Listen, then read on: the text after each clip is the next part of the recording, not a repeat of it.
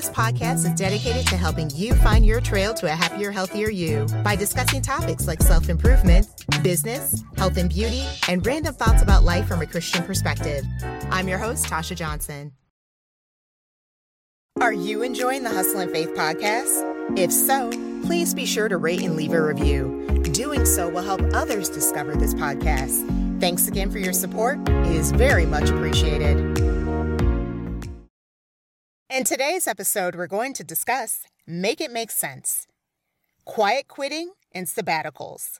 For those of you new to the show, the Make It Make Sense segments are basically my take on current events or topics that caught my attention or my random thoughts about life.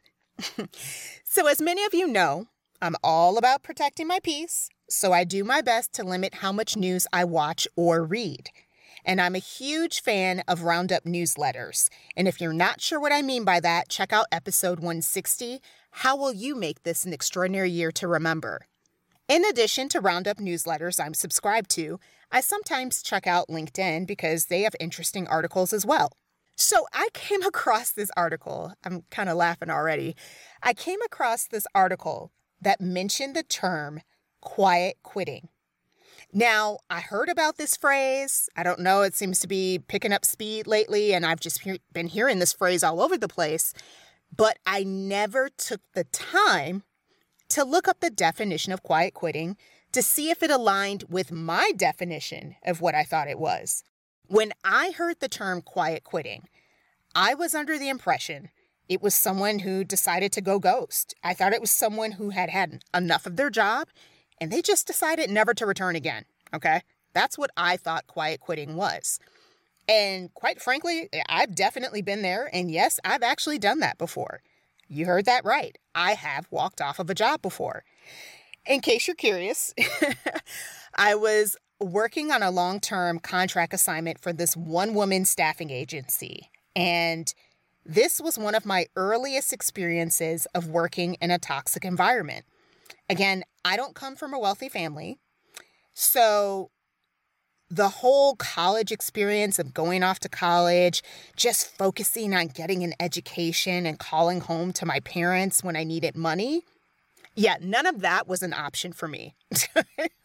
And DePaul University is not cheap, so I had to work full-time while I was getting my education. So I literally, when I was in college, I worked full-time and attended college at night. So for 4 years, this was my schedule.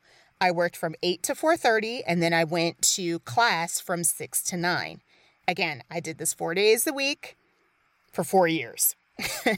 I never did an internship when I was in college because it just never made sense to me why someone would work for free. Like, that never made sense to me whatsoever.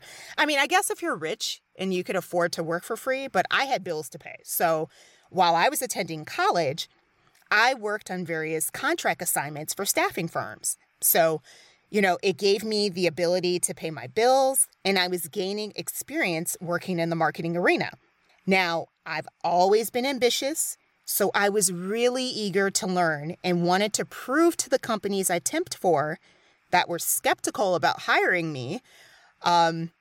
I was really young at the time. I was about 18. So I just kept reiterating that I picked up concepts quickly. I was very creative and reliable and can bring a lot to the table if they would just allow me the opportunity to do so.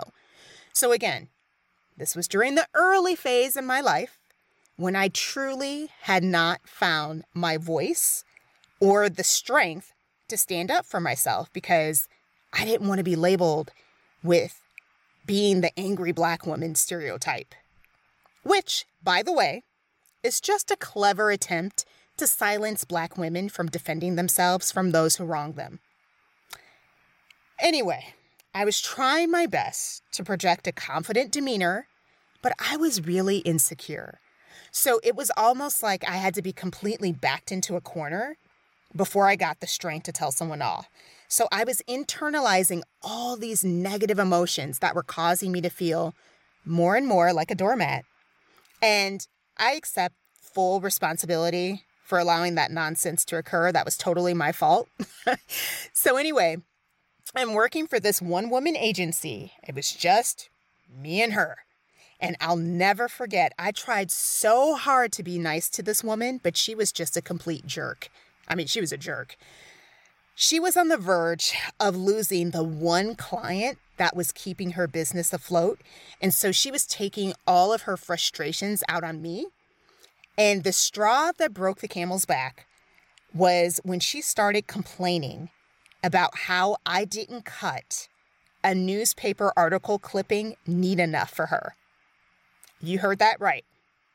She was complaining about how I cut a newspaper article, okay? I told her I did cut the news article straight. The clipping was cut directly on the dotted line. Seriously, guys, I told you she was nuts. So anyway, I knew she just wanted to pick on me. So that day just happened to be payday, and she had given me my paycheck, and then she went out to lunch. And so I called my mom, super frustrated. I think I was crying too. And then my mom yelled at me for allowing that woman to treat me that way. My mom literally told me, Tasha, if it's that bad, quit. No job is worth your dignity. And so that's exactly what I did. I wrote a note telling the woman I was done working for her. I taped the office key to the note, left it on the desk, and I never went back. Okay? So again, this is what I had in mind when I heard the term quiet quitting. So imagine my surprise when I learned the definition of quiet quitting is essentially doing your job and not going above and beyond the job description. Okay, call me crazy, but this is insane. Whenever I do something, I give it my all. My mom always instilled in us that we're working for God and to always do the best that we can. And so early on in my career after graduation, especially after graduation, I would say somewhere between, I don't know, like the first 5 or 10 years, not sure. I was working myself to the bone for managers that were, quite frankly, a couple fries short of a Happy Meal. I mean, that's the best way to describe my working situation during that time. I was going above and beyond my job responsibilities in hopes that people would recognize and realize, you know, Tasha's a hard worker and she does what it takes to get the job done.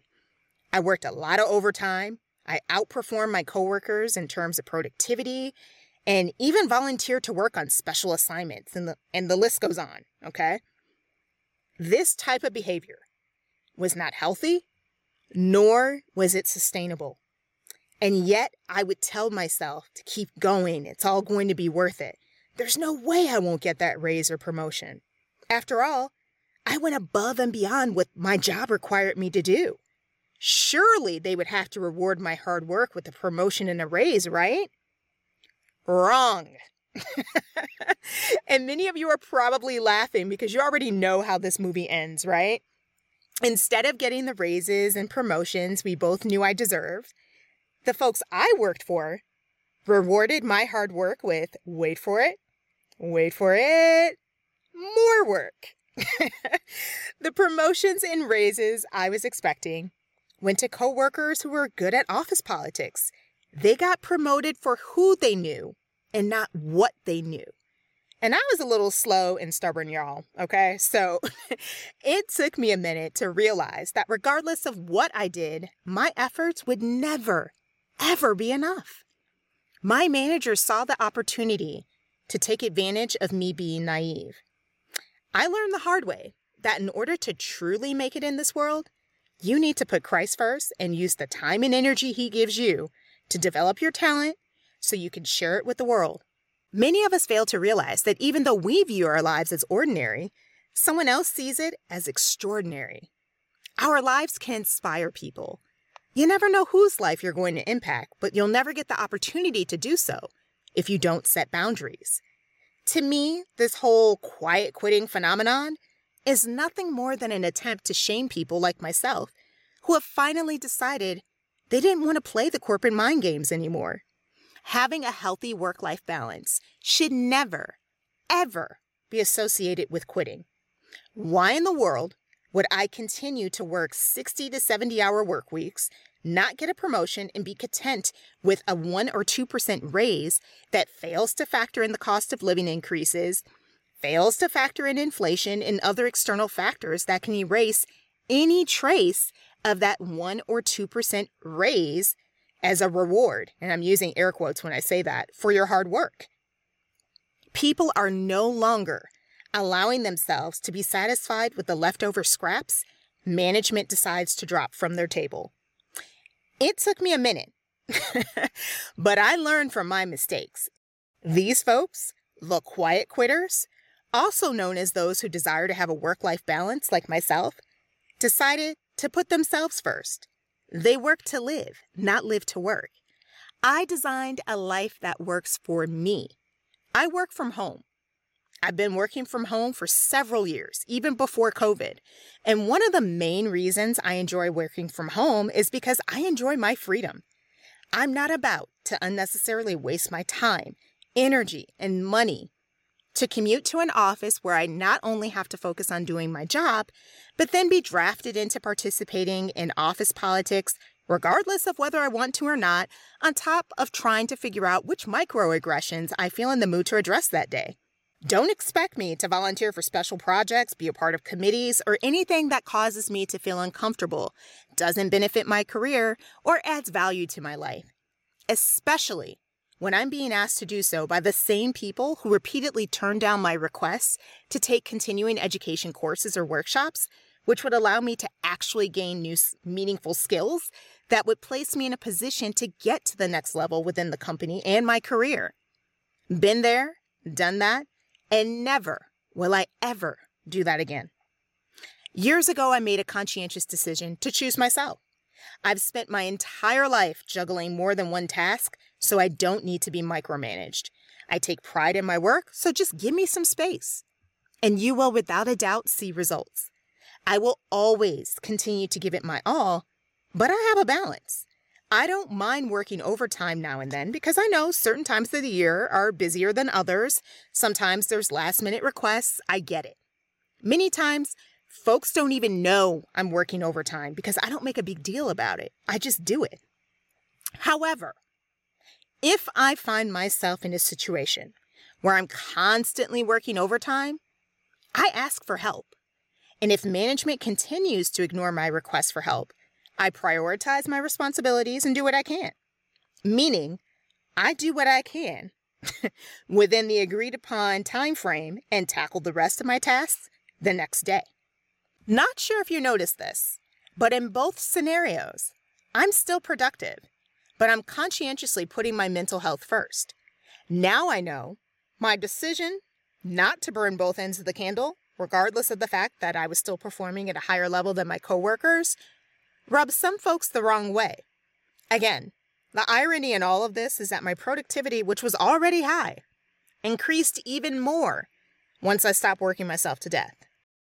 My decision to no longer participate in corporate mind games resulted in me being overlooked for promotions and receiving decent raises, all because I decided that I would no longer work myself to death in order to prove that I'm enough. I don't need anyone or anything to validate my worth. I am worthy and more than qualified to be in role XYZ and deserve to be properly compensated.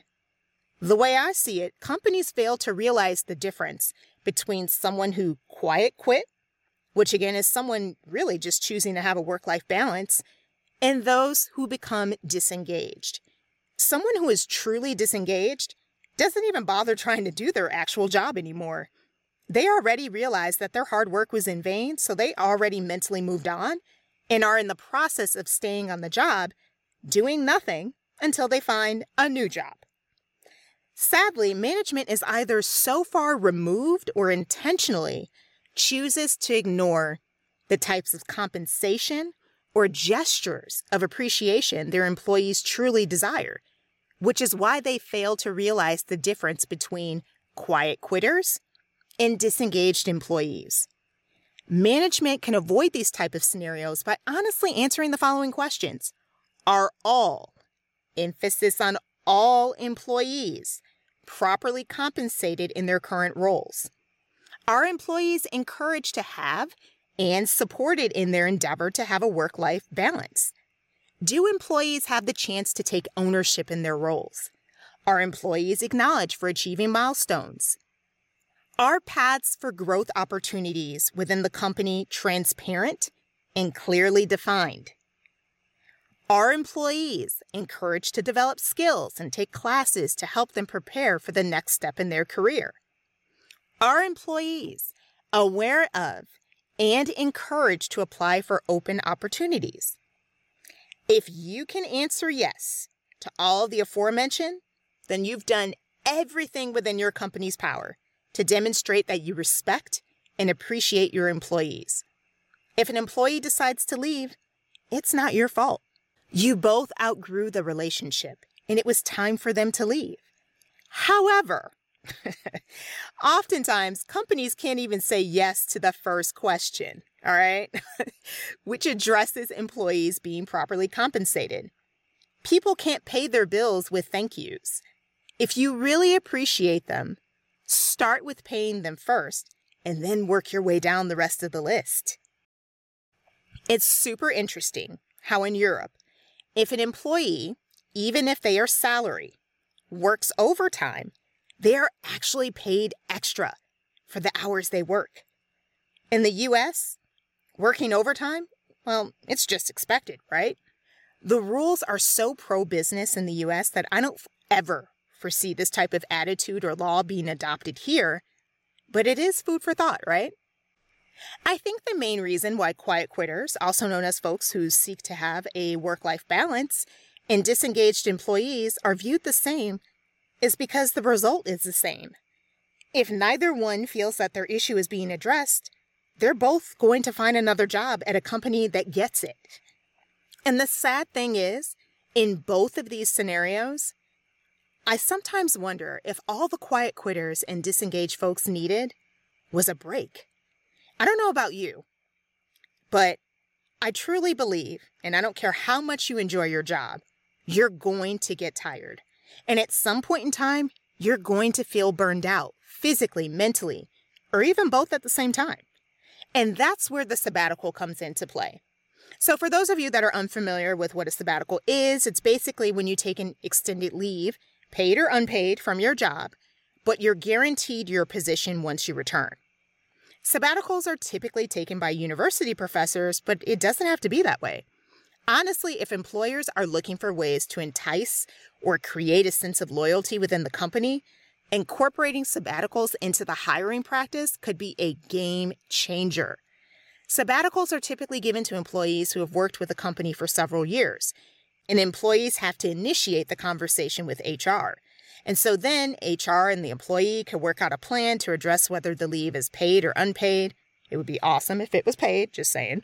The length of time and all that good stuff.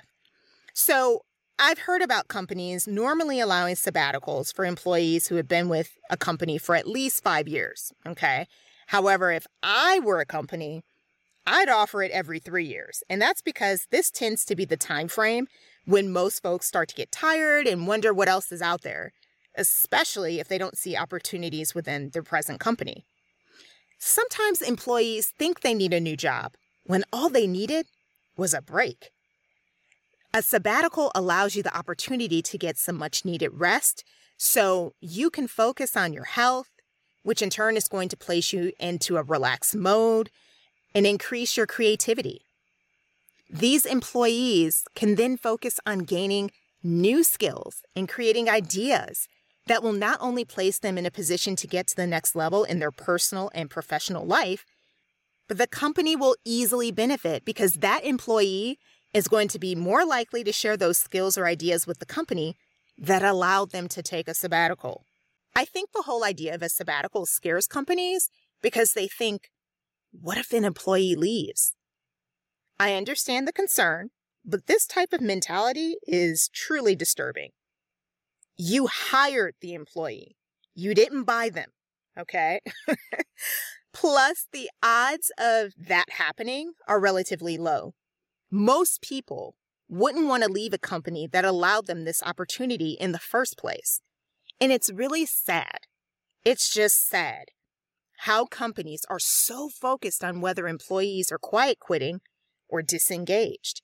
If employees took that same energy and focused on creating an environment of respect, being transparent with opportunities to advance, and the freedom for employees to grow their skills, employees would not view their job as something they needed to do to survive, but a place where they can actually thrive.